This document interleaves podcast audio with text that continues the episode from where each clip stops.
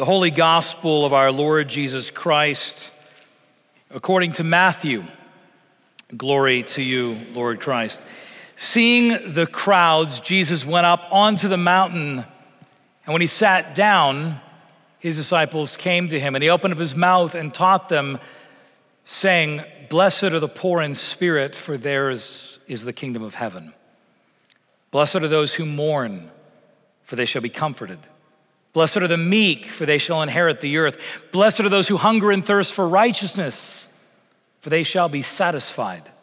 Blessed are the merciful, for they shall be shown mercy. Blessed are the pure in heart, for they shall see God. Blessed are the peacemakers, for they shall be called sons of God. Blessed are those who are persecuted for righteousness' sake, for theirs is the kingdom of heaven. Blessed are you when others revile you and persecute you and utter all kinds of evil against you falsely on my account. Rejoice and be glad, for great is your reward in heaven. For so they persecuted the prophets who were before you. You are the salt of the earth. But if salt has lost its flavor, how can its saltiness be restored? It is no longer good for anything but to be thrown out and trampled underfoot. You are the light of the world. A city on a hill cannot be hidden, nor does a person light a lamp and put it under a basket, but puts it on a stand to give light to the entire house. In the same way, so let your light so shine before others that they may see your good works and glorify your Father in heaven. Do not think that I came to abolish the law and the prophets. I have not come to abolish them, but to fulfill them. The gospel of the Lord. Praise to you, Lord Christ. Let us pray. Father, we believe that all Holy Scripture is written for our learning, and so we pray now by your Spirit that we would so hear, read, mark, learn, and inwardly digest this your holy word, that we would be changed more and more to be like Jesus for the sake of the world. For we pray it in Jesus' name. Amen. I invite you to be seated.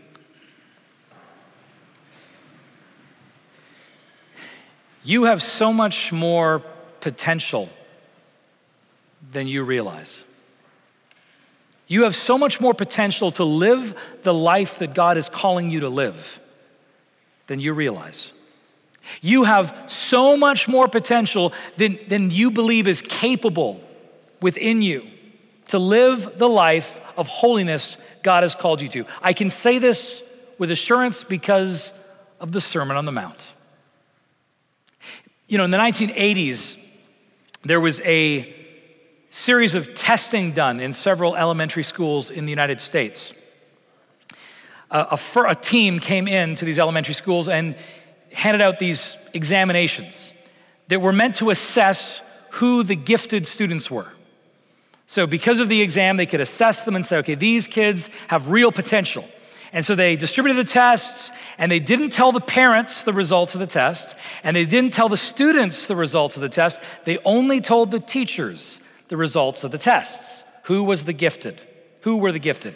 And so a year later, they came back and they assessed all the students who had been marked as gifted. And you know what they saw? Was all these students had risen up and done much better. They were near the top of their classes. There'd been a real success metric between those assigned as gifted and those who had demonstrated greater competency in the past year. But you know what's interesting about the test is the whole thing was a sham and a hoax. It was, in fact, just an experiment led by some doctoral students from a university doing their educational doctorates the test was given and then the tests were thrown away. No one graded them. They randomly picked among the children the ones they would say, these are the gifted ones. They told the teachers that, but it was a total sham. It was, it was made up. So, how is it that those students who were assigned as gifted randomly actually rose to the top of the class? Because the teachers expected more of them. Over that year, each one of those teachers, believing the test to be real, suddenly started expecting more of the gifted students, pouring more time in. You can do more than you think. I'm going to push you further and harder. They could never run such a test anymore, thanks be to Jesus. But the teachers saw potential, and that potential was realized. And that was a big sham. But here's the truth When we unpack the Sermon on the Mount, Matthew chapter 5, 6, and 7, here's what we see. Instead of it being a sham, it's a promise. Jesus is saying, I am going to demonstrate just how much potential you have to live for God because of what I'm going to tell you in this message. You see, it's fascinating. Jesus is really, in many ways, replaying Mount Sinai. We're told in verse 1 of Matthew chapter 5, if you're with me, that Jesus goes up onto the mountain. It's very clear biblical language. He takes the crowd up the mountain and he speaks for three chapters. And what he's telling them is an ethic, how to live. So it sounds like he's doing Mount Sinai all over again, but this time it's not the voice of God coming from heaven. Jesus himself is on the mountain. The voice of God is coming directly from him. And he's giving them, yes, a law. He's giving them a series of ethics and ways to live in this world. He's saying, This is how you live God's way in God's world. But here's what's different between the first moment at Sinai and this new Sinai moment in the Sermon on the Mount. It's all going to hinge on verse 17. Something radically changes. See, verse 17, if you're there with me in Matthew chapter 5, I would argue is the very center of the Sermon on the Mount. If you understand what verse 17 means, when Jesus says, I have not come to abolish the law and the prophets, but to fulfill them, if we understand what it means that Jesus is fulfilling the law and the prophets, suddenly this new Sinai giving of the law moves from being prescription, go and do these things, to promise. This is what I promise is going to happen in your life. It moves from a fear based, well, you better go do these things, into a place of absolute freedom. I am now enabled to live this way. What do I mean? Well, we got to unpack what that one verse, verse 17, means. What does it mean that Jesus fulfills the law and the prophets? Now, when I teach on this, and I've taught it a no, number of times in schools, I've taught it in the fellowship hall, I've taught it in here, I always use the same three alliterative points different sermon content, but the same alliterative points, because I want you to remember these three words. When you think, okay, what is Jesus' relationship with the law? I want you to remember these three things. Mnemonic devices like alliteration aren't just to help me to memorize, it's also for you to remember, okay? So when someone says to you, okay, what is the relationship between Jesus and the law? His fulfillment means that he interprets the law perfectly the final authorized interpretation. What does the law of God mean? Here's God Himself interpreting God's law. Interpretation. That's what it means to fulfill. But it also means He incarnates the law, He infleshes the law, He lives the law perfectly. Not only perfectly interpreting it, but perfectly living it.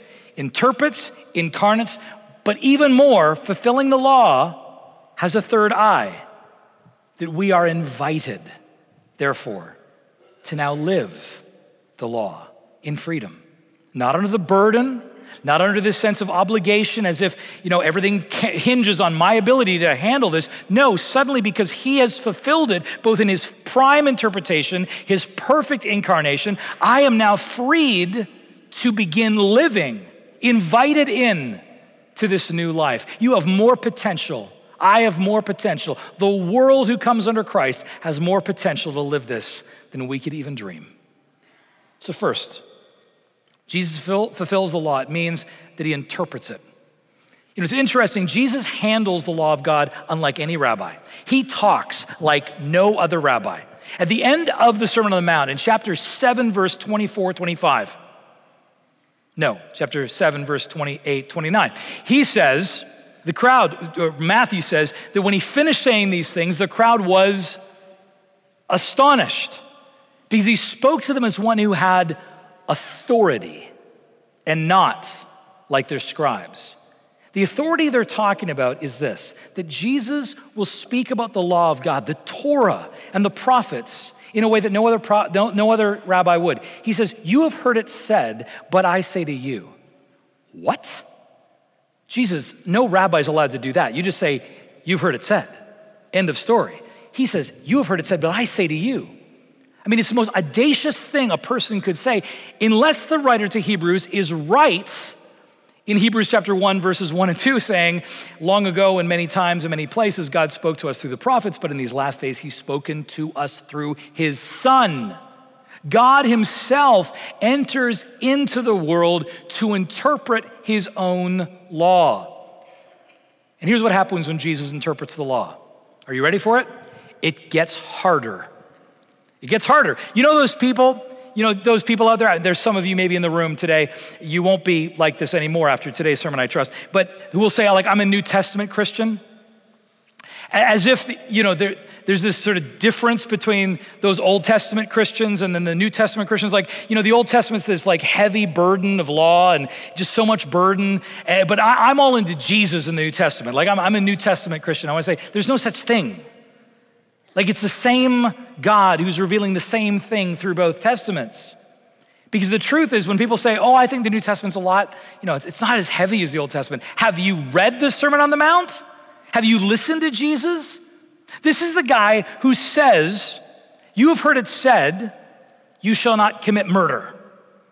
But I say, don't be angry with your brother. Whoa, Jesus, that is way too much. This is the guy that says, You have heard it said, do not commit adultery, but I say to you, don't lust. Are you serious? This is the guy who says, You've heard it said, an eye for an eye, a tooth for a tooth, you know, proportional retaliation. But I say to you, turn the other cheek. Suddenly, this way of living, following the way of Jesus, his interpretation, is a lot harder. It's like the little girl and her brother who are fighting over the last cookie in the cookie jar. And they're just fighting and they're yelling and screaming at each other over the last cookie. And the mom walks into the kitchen and says, Enough. I just want to ask you one question. What would Jesus do if there's only one cookie? And the little girl looks at her brother and says, That's right, you be Jesus.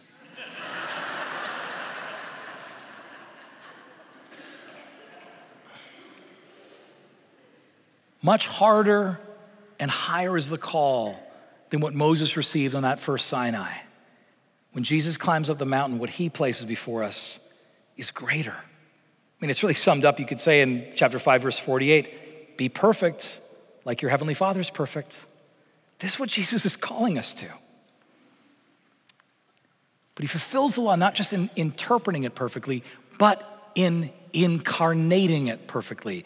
Incarnation. You know, we say this in the creed every week. By the way, last Sunday I skipped the creed at the 715 service. And it's always an interesting thing whenever I do something like that liturgically. Everyone sort of wonders, I, you know, is there some special feast day that meant that Father Paul needed to skip the creed? Or is there something in the readings? Or is there some rubric in the prayer book that says the bottom line is I skipped the creed because I didn't have enough coffee that morning and I wasn't paying attention. So that's all it was. But I skipped the creed. But in the Creed, every Sunday we say, For us and for our salvation, he came down from heaven and was incarnate. Incarnate, incarnate, in flesh.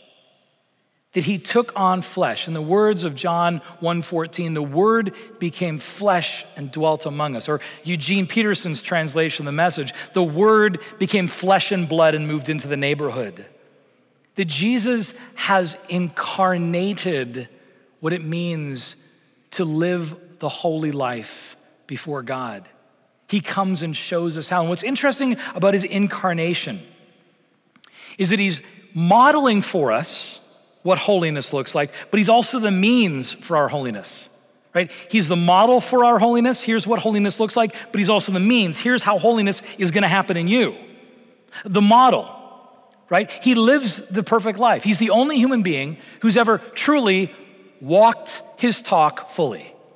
He's lived a perfect life before God. As Hebrews chapter 4 15 says, we do not have a high priest who can't sympathize with our weaknesses, but one who was tempted like us in every way, yet without sin. He lived the perfect life.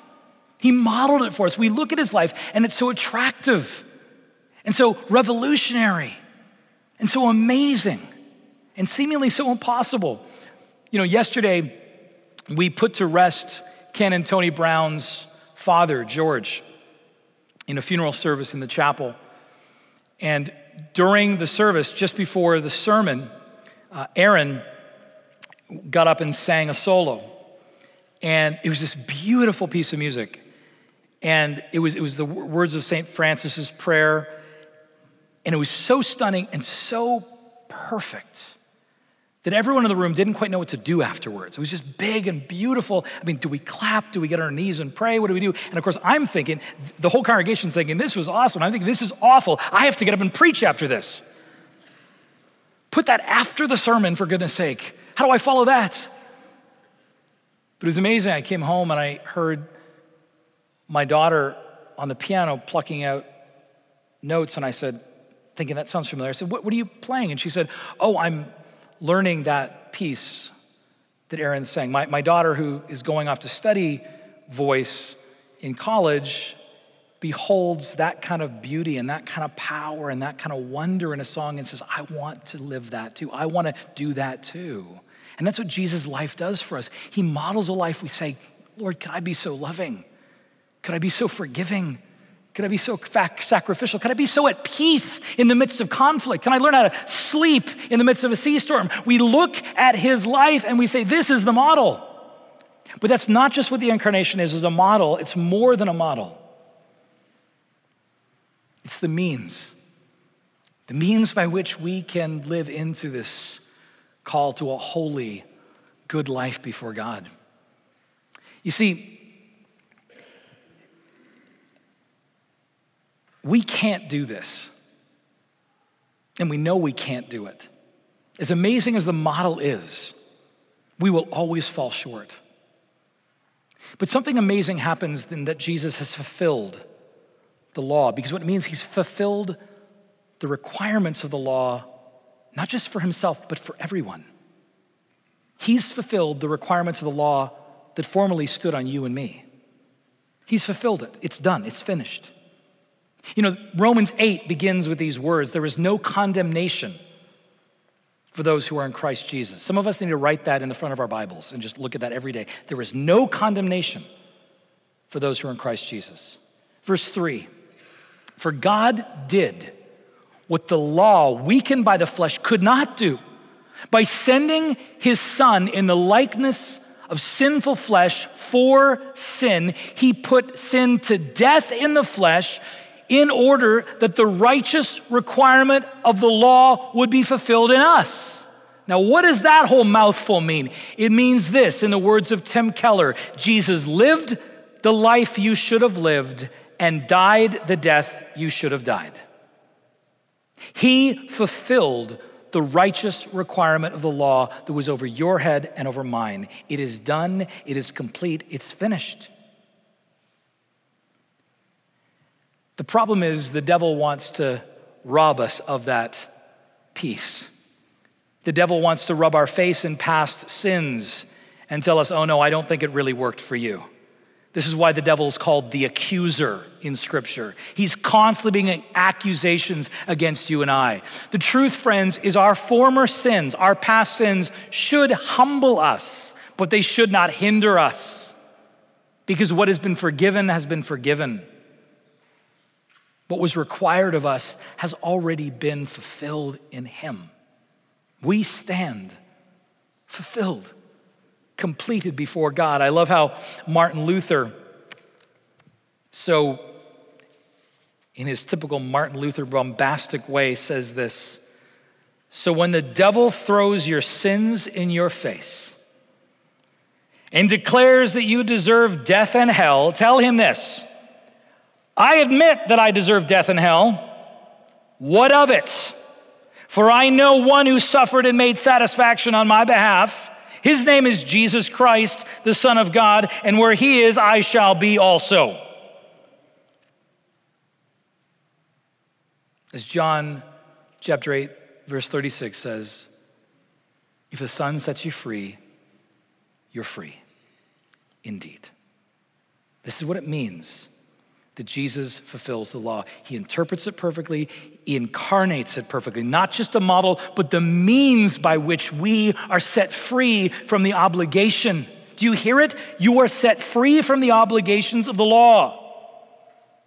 You want to say, that's the end of the sermon, right? Let's just go out and do whatever we want. No, you missed the third I, and then it would all be for naught. The third I is this fulfilling the law is about Jesus not only interpreting it perfectly and incarnating it perfectly, but then inviting us into that life, inviting us now in freedom to live into that law.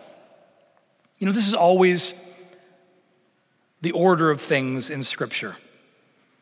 God always comes to save us first, and then He calls us to new life. He always comes and shows grace first, and then says, Now grow in me. He always brings us mercy, and then says, Now here's your mandate to live. Grace must come first. You see this in the first Sinai, the first giving of the law. You know, we often get, as I've said before, we often get the numbering of the Ten Commandments wrong. It, just, it just, what's happened, you know, we've created all this artwork. You know, some of you have it in your homes one, two, three, four, five, six, seven, eight, nine, ten on the wall, right? It's good. I'm not getting down on that. I'm just saying you kind of need to like get a marker out and fix the numbering. Ask your Jewish friends what the first commandment is. Here's where we get tripped up. It's not actually commandments, we should call them. They're called the, the 10 words, the Decalogue, the 10 logos.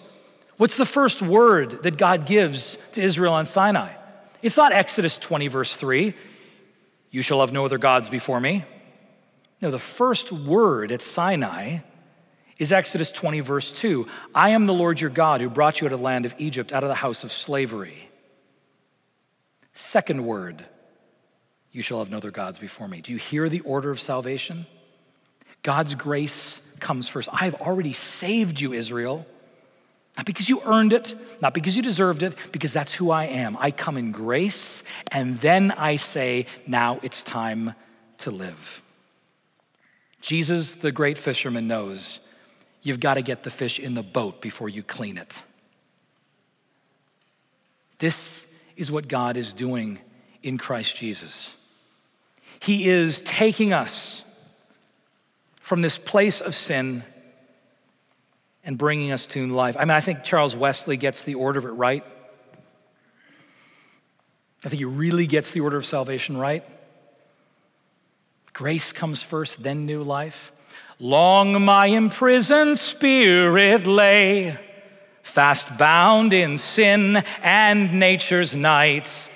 My eye diffused a quickening ray. I rose, the dungeon filled with light. My chains fell off, my heart was free. I rose, went forth, and followed thee. My chains fell off, my heart was free. Salvation. I rose, went forth, and followed thee. New life living under the law. Do you hear it?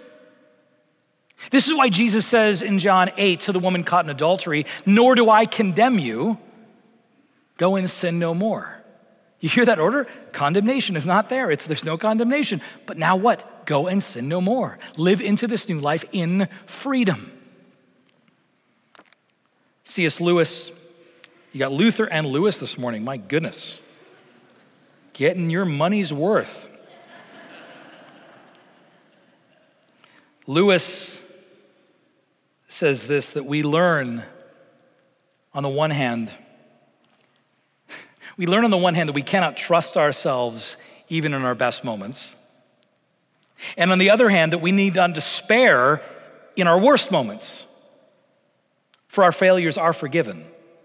The only fatal thing is to sit down content with anything less than perfection.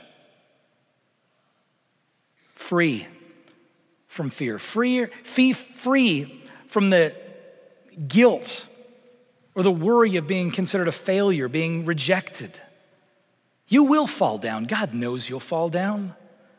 And so he's come in the person of his son and fulfilled the obligation of the law. But then invites you to live it now in freedom. Galatians 2:20 I have been crucified with Christ. It is no longer I who live, but Christ who lives in me. And the life I now live in the flesh, I live by faith in the Son of God who loved me and gave himself for me and you and for the whole world. You have so much more potential than you realize. You have so much more potential to live a holy life before God than you realize. You have so much more potential to live the life God is calling you to live for His purposes than you realize. And I can say that with confidence because of the Sermon on the Mount, because of that one critical verse that changes everything. I have not come to abolish the law and the prophets, I've come not to abolish them, but to fulfill them. Fulfilling them by perfectly interpreting them fulfilling them by perfectly incarnating them, fulfilling them by perfectly inviting us to a new life of freedom before God. I close with this that when I was in my first year of my music program in college, eons ago, I remember going in for an audition for the little select choir there was this little performing group. It was like there was a jazz portion of it, and then there was some other performance. And it was, it was the elite group. This is what you wanted to get into. There was a little stipend that went along with this if you were in it. It was kind of like being a TA. It was a big deal, and I was so excited, and I thought, this is great. And I walked into the audition, and I thought I'd be kind of a shoe in because, yes, I was that arrogant. But I was surprised as the music professor just kept pushing me. Like, I was a tenor, and so he's singing bits with me, and then he'd be like, well, let's go higher. And he'd go up you know, a couple more tones and, and we get higher and higher. And my voice started cracking. I mean, I'm thinking, what is he doing here? Like, I'm not a countertenor, I'm a tenor. This is getting crazy. I'm, I'm sounding terrible. And he could see the consternation on my face. Like, what is going on here? And he finally stopped. Remember he took his hands off the piano. His name was Mark Halfso. I'll never forget him, great choir director. And he said, Mark said to me, he said, um, Paul, you look worried.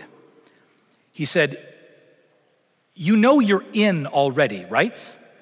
And I said, what do you mean? He said, You're a scholarship student. That's part of the terms of the scholarship. You have to sing in this group. I said, Oh. And I said, Then what's this all about? He said, I'm just using your audition time to have 15 minutes with you to see how far I can push your voice. I'm here to push you in the time that you're in college as far as you can go. I'm gonna push you to your upper limits, and you're gonna be surprised at the range you have. And all of a sudden, I thought, I'm in. I'm free. I'm free to fail. And that's the kingdom of God. That's what it means that Jesus has fulfilled the law. You are not the sum total of your successes, and you're not the sum total of your failures. You will never earn your place in the kingdom. You will never achieve a place of holiness, but instead you will begin living into it in freedom when you realize that Jesus has already paid the cost has paid the price and fulfilled it all. We live into this future. Put it this way your holy living, your life before God, the way you're called to live your life, your holy living is not your audition. Your holy living is the role you've already been cast in. So live into it, play it before your Father in heaven, and play it boldly. It's not how you get in. Your holy living is your inheritance. Because he who began a good work in you will be faithful to complete it in Christ Jesus. That's where we find our potential. That's what it means that Jesus has fulfilled the law and the prophets. In the name of the Father, and of the Son, and of the Holy Spirit. Amen.